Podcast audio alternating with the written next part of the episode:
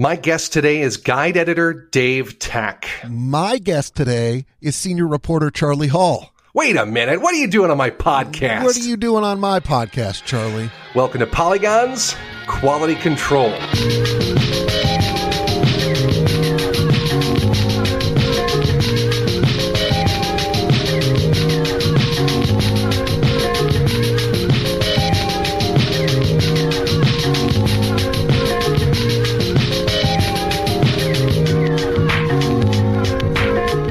Thank you so much for joining me today. It's, it was good working with you out in LA, man. We don't get to do that enough. I know, I know. And also, thank you for joining me, I think is what you meant.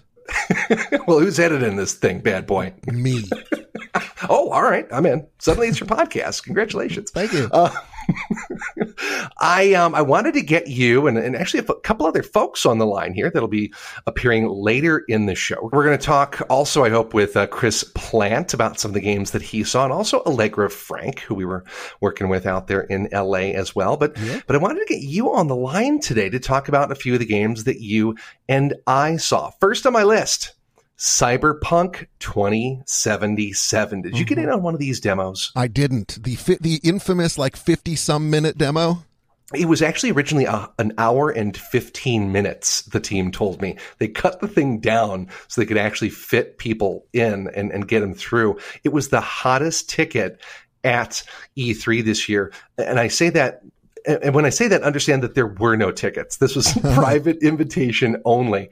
Um, funny story. I was actually, I went back for my interviews late in the day on uh, Thursday, the last day of E3. And the very last session that they showed was for Hideo Kojima himself. And that was not a private session. He was packed in there like everybody else Wow. in the sweat box watching the big show. He is. I mean, I think that sort of illustrates the it being the hottest ticket, maybe even unintentionally, because if you've been to a convention or really, I think probably any place on earth where Kojima is, you you know that he's a rock star. Like it's Kojima and other people following him around and uh, often taking pictures.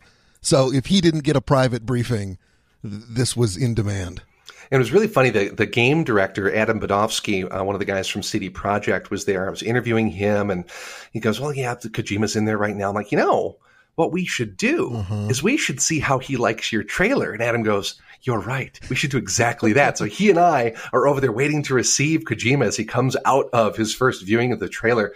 And of course, that's when the crowds crushed in and they're Mhm. grabbing and trying to get their their autographs and all that. It was it was quite a scene. They had to kind of usher him out of there. So I never did never did get comment by Yeah. Kojima on what he thought of the trailer, but He is a legit rock star. it was amazing. But also, so was this trailer. Like I said, 50 minutes, Dave, and I'm sorry you didn't get to see it. It is as different as you could possibly imagine from the work that uh, CD Projekt has been doing for the last decade. This studio, of course, famous for their work on the Witcher series of games.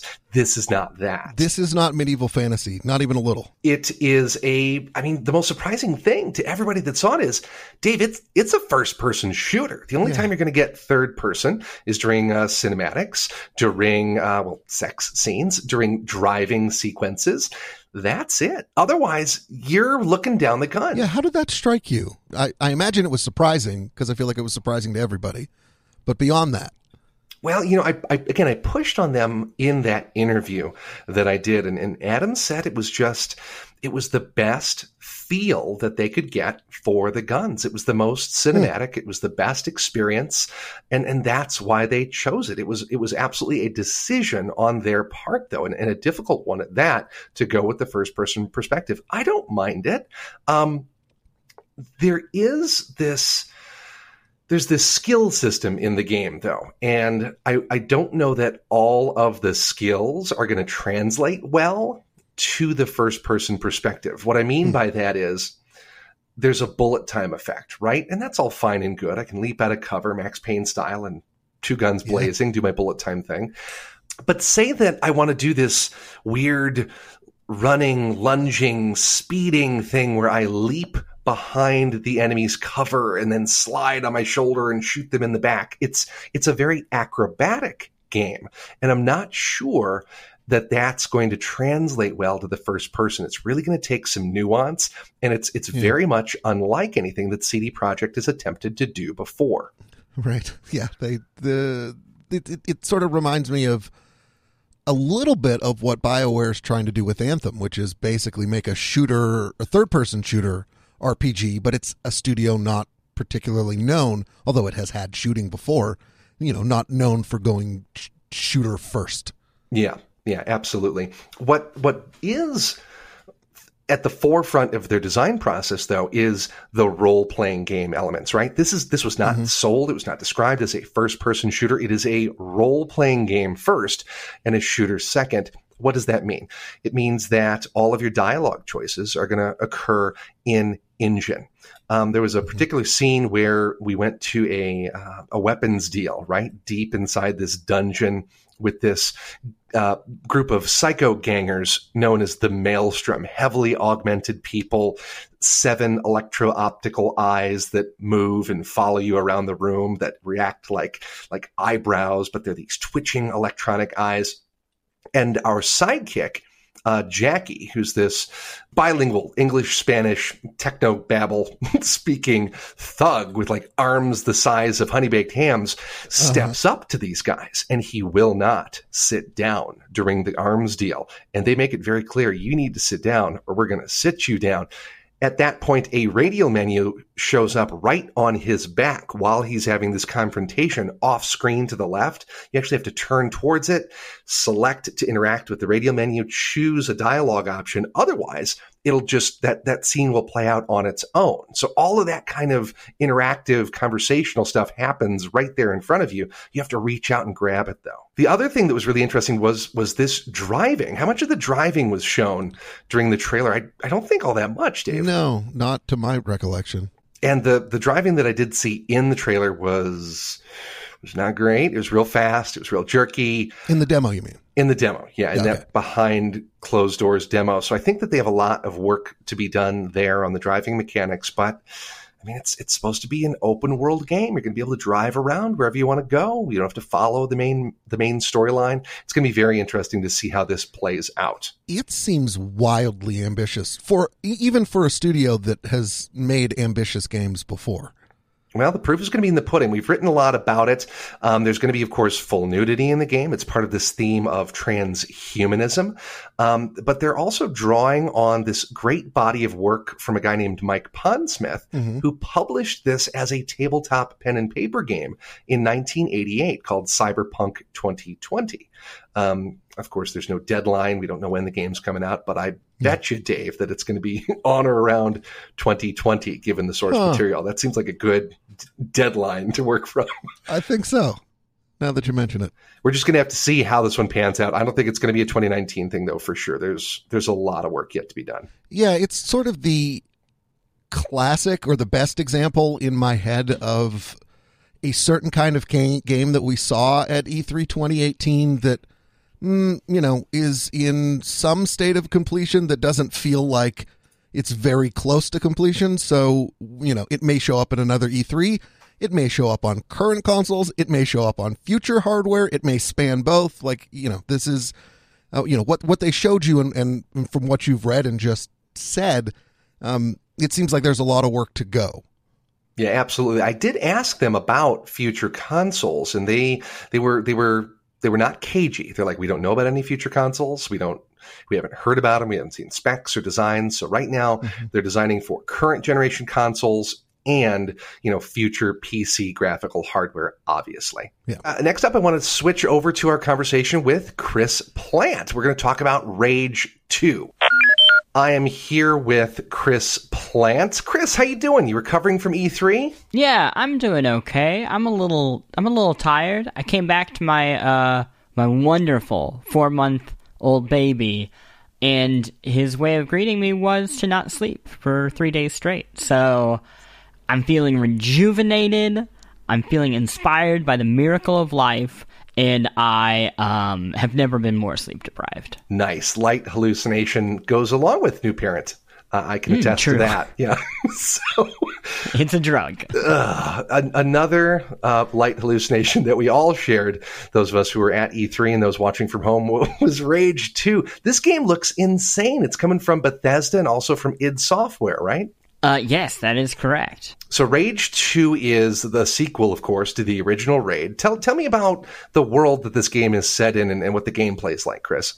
Sure. Well, I can't speak to the world too much. Some some additional background. It's a collaboration. id was the company that famously created Doom uh, a long time ago. Then, not so famously, made the original Rage along with a new id Tech engine that was supposed to be all the Rage. Heyo. Thank you. I'll collect my check. You are correct, Um, sir. yes. and that game did not do well. And it seemed like uh, it was in a pretty bad spot for a while. The their other big project was the reboot of Doom, which seemed doomed. Oh my gosh, I'm not even trying at this point. I'm sorry. These puns, they're inescapable. But then that game finally uh, found its way, and it shipped, and it was it was really really good. So now we know after E E3 2018 there is another Doom in the works that id, uh, I imagine, is pretty focused on. And for the Rage sequel that nobody expected would happen, they partnered with Avalanche Studios, uh, who are famous for open world games. They made the Just Cause series. They made the Mad Max game, which was pretty disappointing. They almost made an Iron Man game, uh, and that didn't end up working out. But Rage 2, the promise is that there's going to be this huge, big, open world, classic Avalanche stuff. It'll have really improved vehicle combat, I, I would assume, kind of riffing off of uh, what they learned from Mad Max. But what we saw at at E3 was a indoors demo. Uh, it was more of a corridor shooter, and for that reason, it seemed to show off what the id half of this development collaboration brings to the table, which is the gunplay, which feels a lot like uh, 2016's Doom.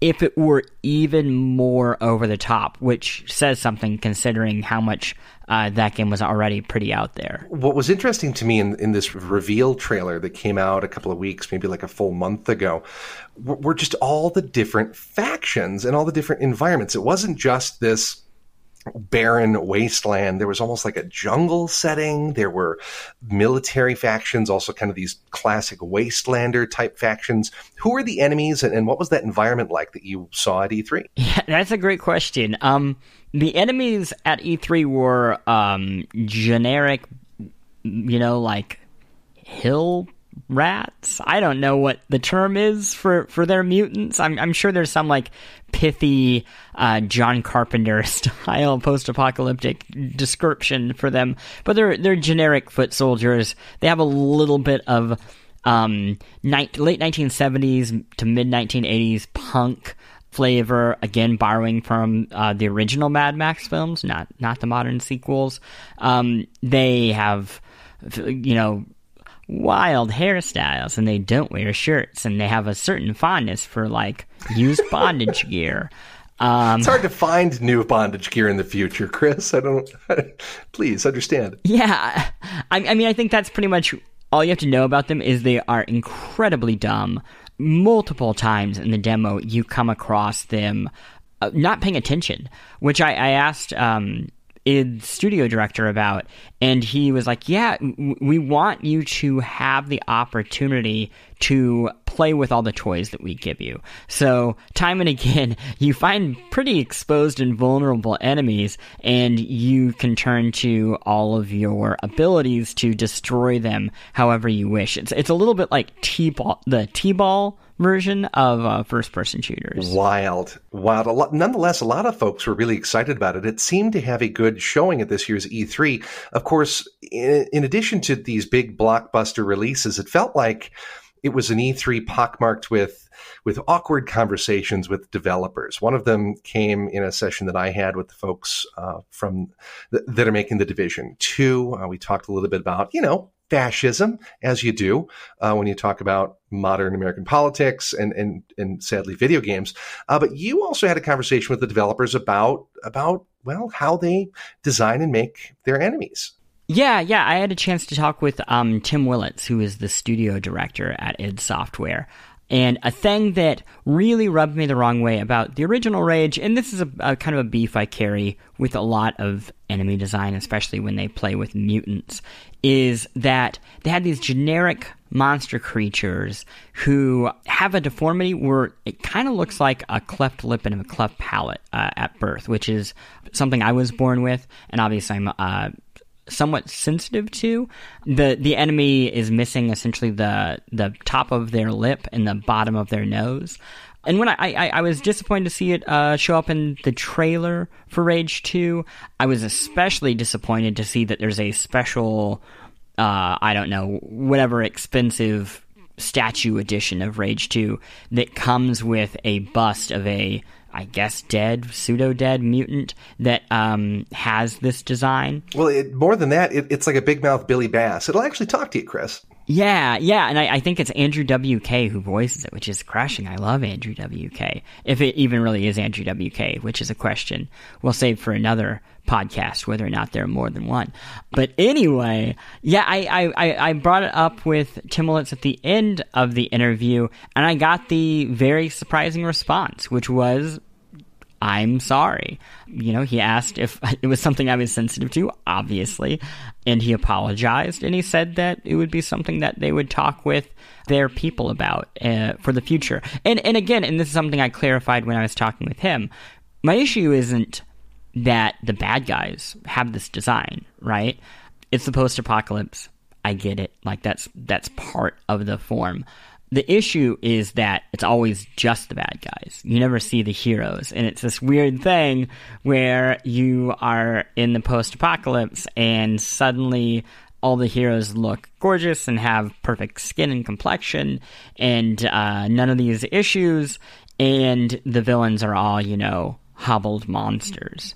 And and, I, and that was something I asked. You know, would would we see heroes that looked like this, not just villains? And he essentially told me not to get my hopes up this time around.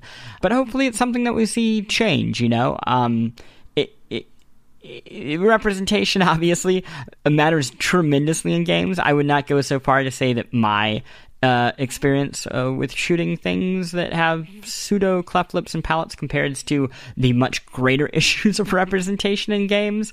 But still, I, I, I didn't really realize how much it affected me until I got that apology. Uh, and it, it really made me emotional to actually just hear somebody acknowledge the problem rather than try to spin it. A, a rare moment of self reflection and, and, you know, maybe add uh, empathy uh, in a, a, conversation with the developer. It's not something that you have every day. And it's one of the reasons that I love going to E3 is because you just get to, to be in the room with these people and have these conversations that you just can't have any other way. Before we go, did you know Avalanche Studios actually brought two games to this year's E3? They're working on Rage 2, obviously, but they also had there this this game called Generation Zero. Have you heard about oh, this? They brought three games. What? They brought Rage 2, they brought Just Cause 4, and they brought Generation Zero. Oh, that's right. I believe at least two of those run on Apex Engine. Might be all three, which is their new fancy open world engine. It's wild. That studio, that studio is doing a lot of work. We're gonna have to keep an eye on those guys, see if any of these things get bumped. I don't think uh, Rage Two has a release date right now, or does it? Yeah, I think it's sometime next year. I. And you know, there's there's one other thing I want to point out about Rage Two. Sure, because I I, I can I know we're wrapping, but I, it, this is kind of uh, something I sensed about the state of the industry and expectations. Lay it on me. Which is something has changed where a game that is made by partly the team who made 2016 Doom, right? And it, and it has all that benefit. And then it's also made by these experts in open world games. And it has a huge, huge open world. It's visually stunning from, you know, the drop of the hat. It has this car combat that we haven't really seen in anything. And all that's in the trailer. This isn't stuff, you know, that's like hard to figure out um, that you only l- learn through you know a conversation. It's it's all pretty immediately obvious within 30 seconds of watching a trailer for it that we know all of this about the game, and yet it feels like a B game. Like if you if you talk to anybody, it's like oh, yeah, Rage Two. Like sure, I'm I'm sure that would be fun to play, but you know it's not. It's not A list. It's not you know, the next Elder Scrolls. It's not um, Last of Us Part 2.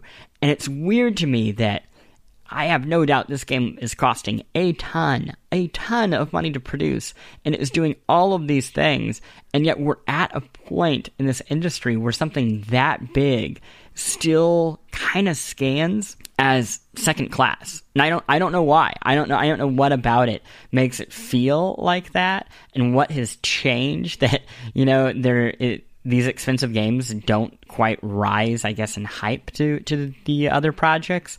But it, it's it's very strange, and I'm very curious what the publisher Bethesda and the developer are thinking coming out of E3, looking at all of you know the. I'm sure they have consultants who are giving them endless reports, both internal and external, and what they think about that kind of shift in terms of enthusiasm for this sort of game. Well, you and Jason Schreier and I, we talked about some of this in our pre E3 show. Bethesda showed everything, Chris. They just, they laid it all out there. I thought that was they did. unusual for them. They, they generally tend to hold things back. Even, even Starfield, that future space game is just a tease, but now they admit that they're working on it. It's, it was conspicuous. I don't know what to make of it. Yeah, I think the spin is that they're doing this because hey, it'll leak anyways, right? So we might as well control the moment. We're we're being transparent. I don't know if I buy that. I think there's probably more to it than that, and I, I, I think it's something worth keeping our eyes on. Like what what Bethesda wants to gain from showing. I don't think it's everything. I think they have plenty else still in the works. I, I'm I'm very curious what both Arkane Lyon and Arkane Austin are working on. But I think it's a lot of stuff out there. So I yeah, I'm I'm curious what we see from Bethesda in the next year uh, in terms of like what all this means for them to kind of like you said make make a pretty big change in terms of how they present themselves as a company. Uh, we'll see. Well, we'll be tracking it. Thank you so much for the time, Chris. Welcome back. It's Charlie Hall, your host, here with Dave Tach, your other host, and we're kind of wrapping up things that we saw at E3. How you doing, Dave? I am phenomenal. Phenomenal. Uh, you're yeah. doing better than I am the week post E3. My gosh, I am sore. I, I need like a a young priest and an old priest and a massage. I think. I yeah, it's. I mean, what rough lives we lead, of course. But dude, I put on a lot of miles. Don't mock me. There is a special brand of tired, like the week after E3, that that you just have to go through. I want to talk with you specifically though about The Last of Us Two, mm, Part Two. Part, part two. two. That's actually important. Okay, so The Last of Us Part Two. This came as a surprise, though, to to virtually no one. We've kind of been expecting this for some time, haven't we? Mm-hmm. Well, I mean, we've known about the game's existence for quite a while. I think the big difference when it premiered at this E3 was that we actually saw some gameplay. Did we? We did. We did. So was it the trailer? Was it really gameplay though? No, yeah, I think so. I mean, okay. I, I, saw, uh, you know, I saw the trailer. I was at the PlayStation briefing, and I saw what everybody saw, which was a gameplay trailer. Then I had a, a behind closed doors meeting with a bunch of other people to watch that play out in real time, and they followed. You know, it was a person holding a controller in their hands, and they followed the exact same path that the trailer did. So, like, I can't 100% vouch for it being played, but I would uh, I would give them the benefit of the doubt that they weren't just um, you know pretending to play something that was recorded. I mean, what we saw in the trailer is exactly what I saw behind closed doors. There's the cutscene at the dance. There's a sort of smash cut to some combat, and then there's a cutscene back to the dance. Those things are because I talked to the co-directors of the game, both in the game, but they are not necessarily uh, in the game in exactly that way. In other words, they took two parts of the game and sort of mashed them together to try and make a point about the game. And obviously, the the big takeaway though that that everybody really was stunned and and amazed and excited about is that you get to play as Ellie in this game. Not just as Ellie, but according to Neil Druckmann, who is I think the vice president uh, at at Naughty Dog now. He got a promotion, but he was a co-director of the first game But according to him, you know, I, I was able to independently confirm that he says Ellie's the only playable character, and if you've played the first Last of Us game, uh, you know that's significant. Wow. And, you know, just you mentioned the mashup, though, between this intimate scene with mm-hmm. Ellie and her girlfriend and just some of the most brutal melee combat that we saw in all of E3. Yeah, it's so I, I, totally understand why you would say Ellie and her girlfriend, although I'm not actually sure that that's who that character is. If you watch the trailer okay. several times, you can sort of you can sort of tease out a little more meaning. Um, but uh, her name is Dina. Uh, I know after having talked to the directors that she's been a longtime friend of Ellie. The guy that Ellie was talking to at the beginning of the trailer was clearly dating Dina and uh, yeah, it, it, like the the whole point of this trailer is because it's there's nothing really subtle about the the overtones in the trailer, right? Because it goes from it basically sandwiches brutality between emotion, and that was the point. Like it was it was not lost to anyone who's making the game or put together the trailer that like that's exactly the kind of thing that they wanted to get across, which is this sort of you know Ellie's 19. There's a sort of teenage love and emotional vulnerability there that takes place in the universe of The Last of Us, where, yeah, I mean, there's, you know, fungal infected zombies everywhere, but humans in this world are just as much a threat as the as the infected. And the juxtaposition between the sort of softly lit intimate moments and the sparsely lit, violent moments were exactly what they were trying to get across. And I think, I don't know how you reacted to it when you saw it, but I, I found it jarring. No, it, it absolutely was jarring. And I don't know that it was, I don't know how else to say that. I don't know that it was the best use of mm-hmm. their time here at E3 to make such a stark contrast between those two vignettes. Mm-hmm. I'm, I'm still unsure about that decision. Yeah, I mean, I think if you uh, what it relies on uh, at its core is a knowledge of the first game, and if you know Ellie from the first game and you know what she went through and you know her story, you can sort of extrapolate to get to this point and to see why she would be in a situation, even if you don't know the details. You can see why or how she could be in a situation where this was you know, this sort of brutality is the kind of thing that you get in The Last of Us's world. And, uh, you know, I, I give Ellie the benefit of the doubt in that she uh, is not necessarily going on a murder spree, but that, that, that those are bad people. And there is a choice between her and them, and I'm going to root for her every time. But without that context, or or the context of the first two trailers, which did not involve gameplay, the second trailer, the one from last, I think it was the PlayStation experience last year, was I don't think there were any main characters in that trailer, and it was also rather brutal.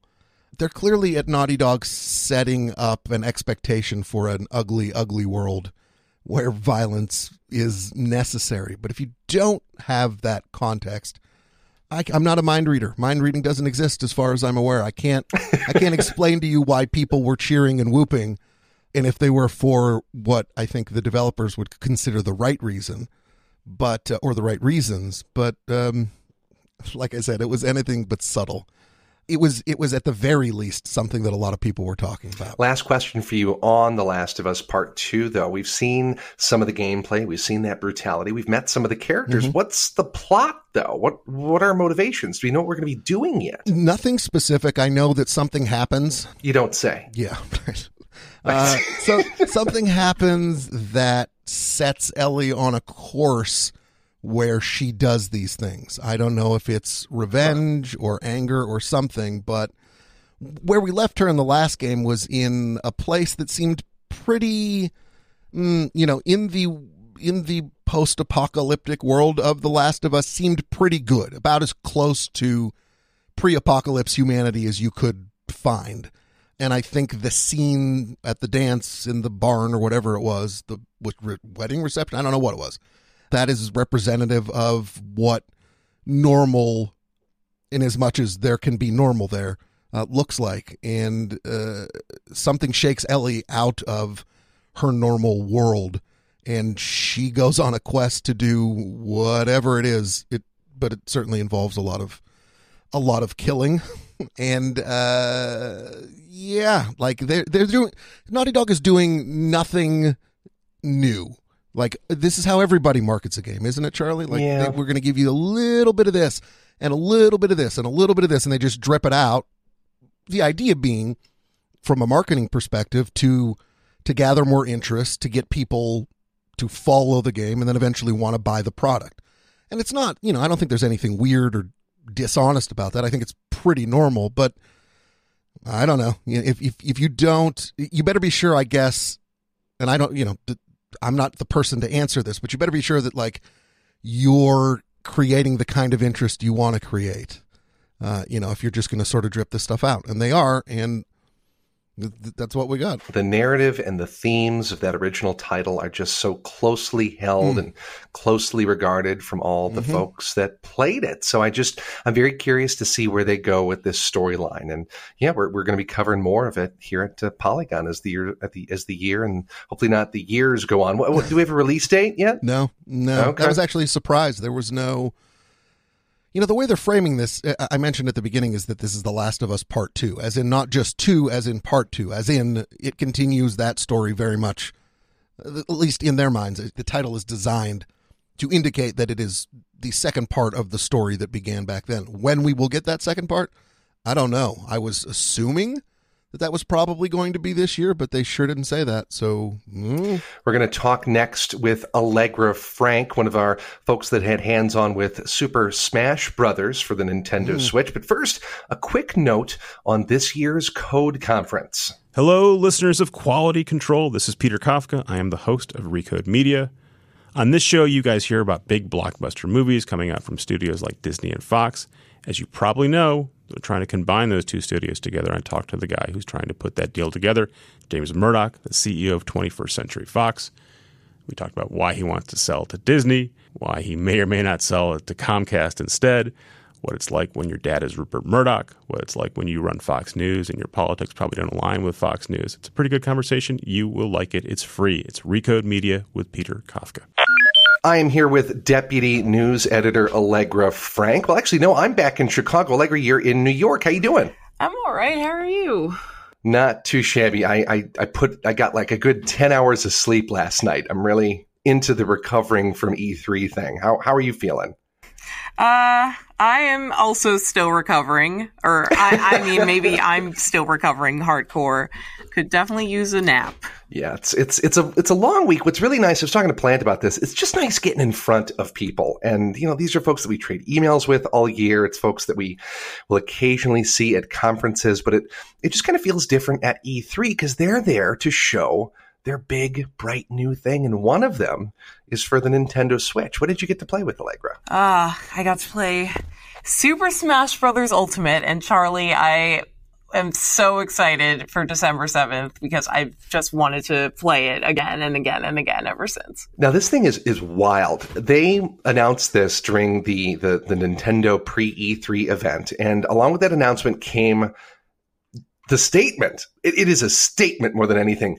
Every Nintendo character will be in the game. Allegra, how is that possible? Um, well, it's the ultimate edition, right? So at this point, I mean, Super Smash Brothers has just been getting bigger and bigger and bigger in terms of popularity and actually like character roster size.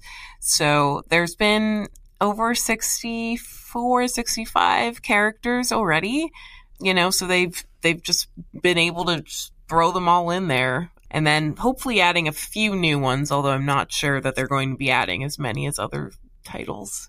Well, goodness, sixty some is plenty. So, what was the what was the experience like? Did you get invited up to the N- Nintendo booth? Were there a whole bunch of other people playing? Take me kind of through the the time with the game at E E3. Yeah, I got to play it a couple times. So I got to play it um on s- the Sunday before E3 started. There was a little smaller event. Um so I was part of that. So there was just a really small gathered group of press. I played with Chelsea and our friends from Waypoint, uh, which was really fun. And then I got to play it um, on the first day of E3 on the show floor. Nintendo has a, a big booth, um, so we got to go up there and play it. played that again with Chelsea, our managing editor, and Brian from the video team here. And then I played it again the next day with uh, another group of Polygon friends, uh, mostly Simone and Pat and Chris Plante. So, what were your goals and objectives, though, each time that you touched the game? Were you really working on your Toad skills? Were you trying to move around the, the character list? Like, what, what were you trying each time that you saw the game? So, there were a few new characters, or rather, two. There's two key new characters to try Inkling Girl and Boy from Splatoon, and then Ridley from Metroid. I was about to say Super Metroid, but like he's from most of the Metroid games. So I really wanted to see how they played. I wanted to try their move sets. I wanted to, you know, see their special little taunts and costumes and all of that. So that was definitely a big part of why I wanted to play. Also, another thing is like you got to try out Kirby after Kirby sucks up any character. So I needed to see how Kirby Ridley and Kirby and Inkling Girl played. Because Kirby kind of gathers up some of their powers, I imagine. Yeah. Yeah, and then he has a little hat that looks like them. so, you know, the Switch is, is a really unique platform. Of course, it's this hybrid console and portable device. Are they are they kind of leaning into the gimmick with anything special for for Smash Bros this time? Um, so I only got to play it on the TV.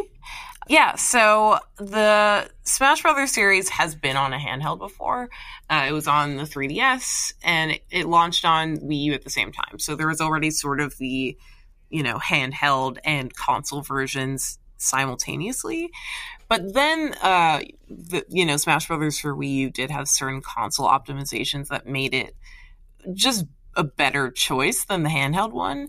And I think this time there's sort of parity between the, the modes, the docked handheld and TV mode. I only got to play it on TV mode, but as far as I could tell, there weren't any specific things unique to that play style over, you know, what I imagine handheld or docked would be like. And I understand that there are going to be uh, a couple of different modes for the game, though, including an eight player mode. Right. So the eight player mode was first introduced as part of Smash Brothers for Wii U.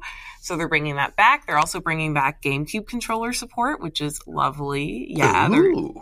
How is that going to happen? How, what do you plug it into? So they're re-releasing this um, GameCube controller adapter that they first released for the Wii U as well and that will be like a USB device, and then you plug that into the the dock. I guess the dock has USB ports, and then mm-hmm. through that you plug in the game controllers. So that's actually an exclusive to the TV mode. You will only be able to do that using TV mode. That's interesting. All right. Anything else of, of note about the Nintendo booth they're showing that, that you really enjoyed? So they've really only had a few really new games to demo as in like upcoming games. So the other one I played was Pokemon Let's Go, which is out on Switch in November. It's the first Pokemon game developed particularly for Switch. Now, I'm really interested in this one because I recently got a Switch kind of last Christmas for our family. My my daughters are way into Pokemon Go, but you know, I tried the 3DS version, the most recent one, I think Pokemon Sun with my oldest, and she kind of bounced off of it. Too much running around, too much questing for her. She just wants to throw them Pokeballs. Allegra, tell me about uh, this new Pokemon for Switch. So I think at first people sort of saw it as Pokemon Go, but on a console, which is actually how I thought of it at first as well. But actually, it is more like a traditional Pokemon adventure, just sort of. One, I mean, it looks a lot better than any other Pokemon game in that it's for, you know, a home console. But two, it also has some unique optimizations and little features like there's a co-op uh, mode which has never been in pokemon before and the main draw for, especially for your daughter, is that the wild Pokemon battles are just throwing at the Pokemon exactly like in Pokemon Go. You can actually move the controller as if you're throwing a ball to catch a Pokemon. Oh, that's interesting. It's interesting to see that Nintendo is going kind of back to their their motion controlling. Mario Tennis Aces, of course, just came out. We get a review up at the website today. Um, that that's so interesting that you actually get to throw the ball. Yeah, exactly. I think it's a really major appeal to that Pokemon Go audience that hasn't really made that bridge over to um, the traditional games like Pokemon Sun that you mentioned, um, and those other handheld games. So definitely with the motion control being so accessible and Pokemon Go's wild battles being pretty familiar at this point and pretty ease of use, they're trying to really uh, bring in newcomers by throwing in the motion and also introducing them slowly into the, the main Pokemon world. Awesome.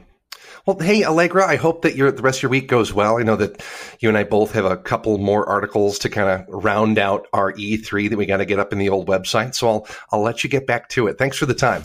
Yeah, thanks, Charlie. We're back here with Dave Tach. I'm Charlie Hall. Dave, one of the last games that I wanted to talk about, one of the big titles from this year's E3 is called Sekiro Shadows Die Twice. We both saw this. We did. I, I went and I I actually met good story. to give you listeners a little insight into how E3 kind of works sometimes. I don't set up all my appointments, right? We have a very small team. Our time is very limited. And um, I think it was Chelsea and Allegra with some help maybe from Mike McWhirter, set up most of the appointments this mm-hmm. year for all of the folks that were there on the ground, myself and Chris Plante and all, all the rest of us that were there in LA. One of the appointments was unannounced title from Activision. That's all that was in my Google Calendar. Go to this place at this room, look for this man, and he will show you a video game. and by God, Dave, it was Sekiro Shadows Die Twice. I roll in there, and here is From Software yeah. in this hotel suite with the folks from Activision, giving me and this other journalist in the room this firsthand account, the very first look at Sekiro Shadows Die Twice. Surprise. At the end of that appointment, it goes live on the Xbox presentation. Yeah. So I'm downstairs with these two Japanese dudes from From Software having a mm-hmm. cigarette, and they're watching their game premiere to the world on Xbox Live. It was it was a wonderful moment for me and for them. Yeah, yeah, it must be fun. I imagine to watch that happen.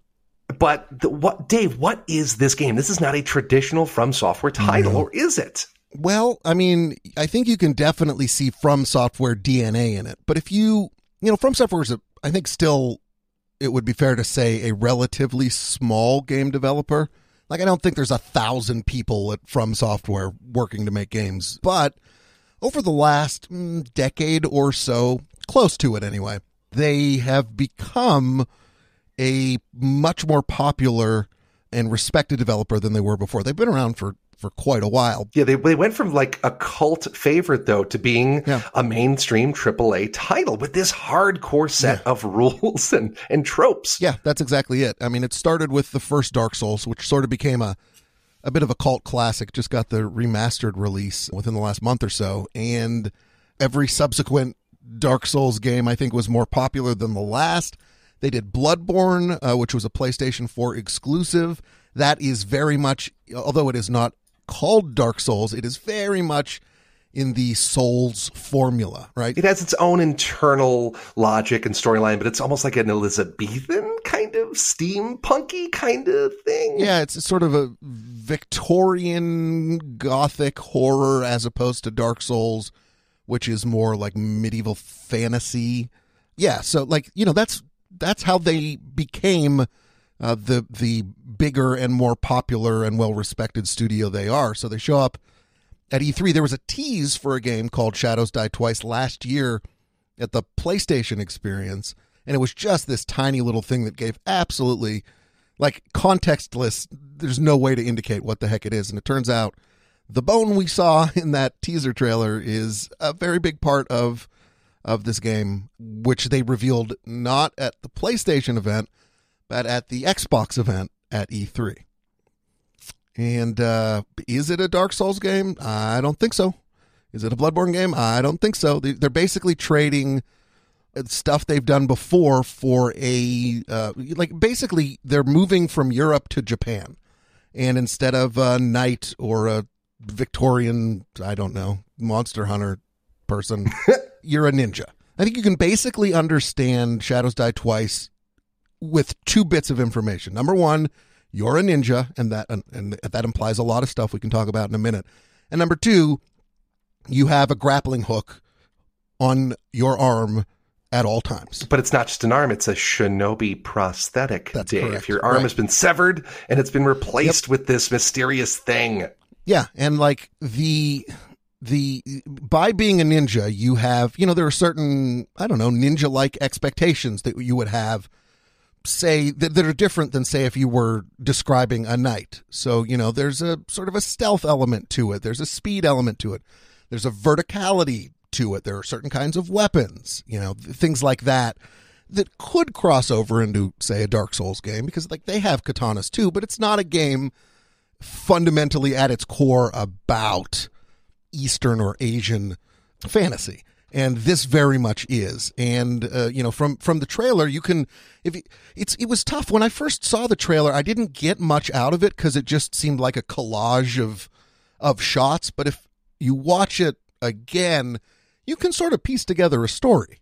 It, it begins sort of with with actual characters. And when I interviewed uh, Miyazaki, who's the sort of the uh, I don't I don't know what his exact position was before he was the he became in 2014 the president of From Software, but he was basically the brainchild behind Dark Souls and Demon Souls before that and Bloodborne, right? Like he's he's a creative person who ascended to also uh, sort of directing the studio and his idea for this game when I interviewed him was basically to take the the sort of fantastic leaps they had with European mythology or fantasy, whatever you want to call it, and and apply that to to Asian mythology. So you get you get a lot of these things where you can use a grappling hook, right, to fight or to leap from treetops to walls to roofs. You can sneak up on enemies. You have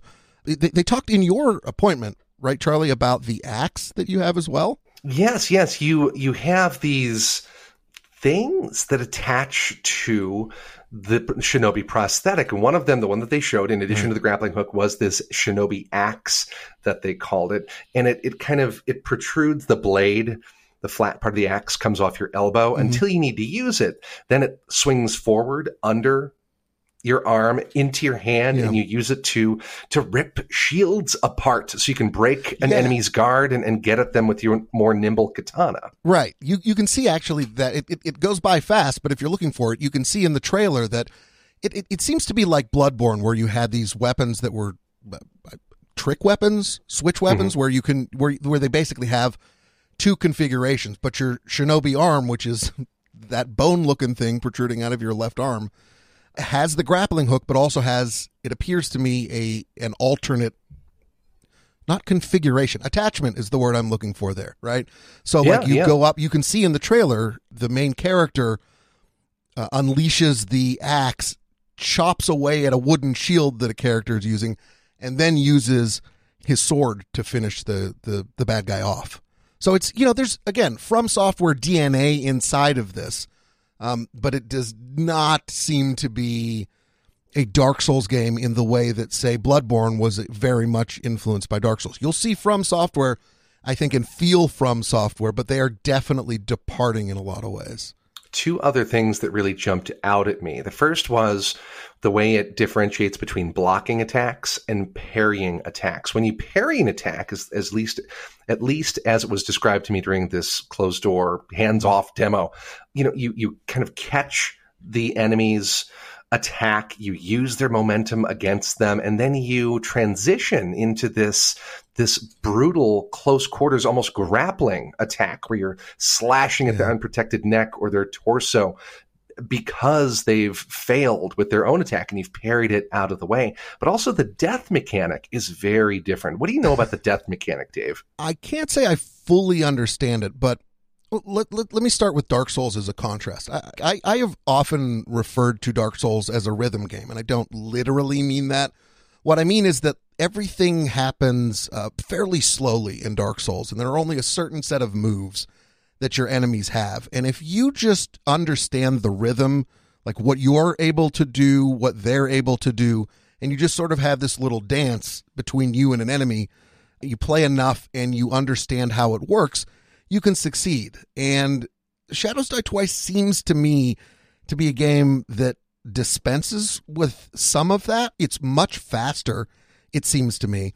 And the idea is not so much to whittle down health necessarily. Like, I don't think this is a game where you just swing wildly and kill people, although that may in fact be possible. I think based on what you were just saying and other things I, you know, uh, uh, I've heard and seen is that it's more about reacting to your enemies, parrying or dodging at the last moment, which creates opportunities for you to finish off enemies. Like there, there are clearly going to be stealth elements to this game, but when it, it seems to me that the idealized version of combat is not just walk up and spam a button, but it's it's to engage in a dance in a way that's like Dark Souls, but also is quite different, right? Like you're you're not sort of plotting, you're reacting, and then I, I don't I I think the it seems to me that the the actual death in in these games, the way you kill enemies, is sort of over the top assassination type stuff, right? Like you you may winnow down whatever is not quite health or not quite stamina, and uh, your very next move could just be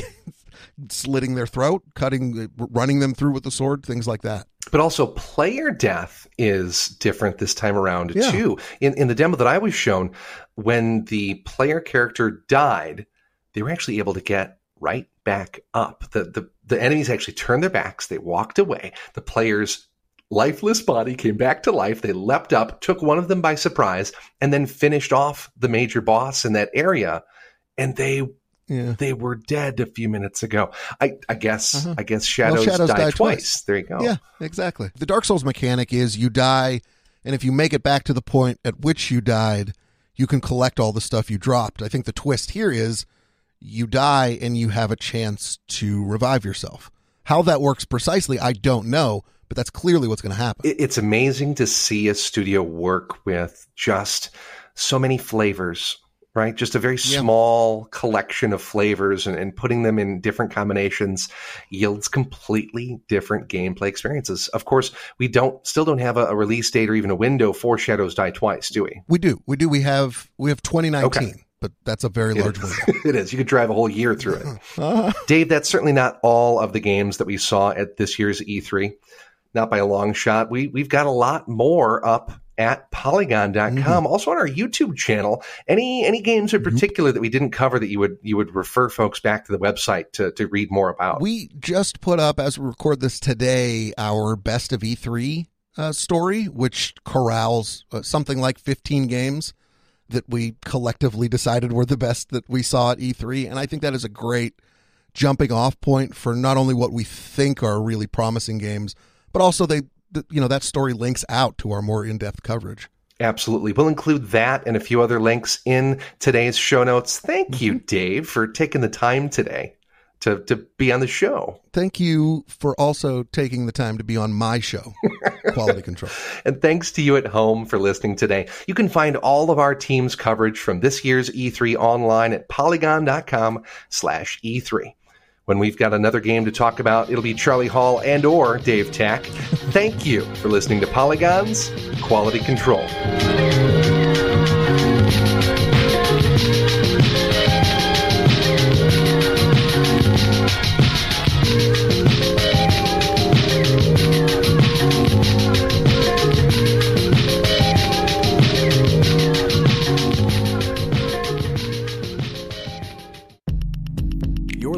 The Vox Media Podcast Network.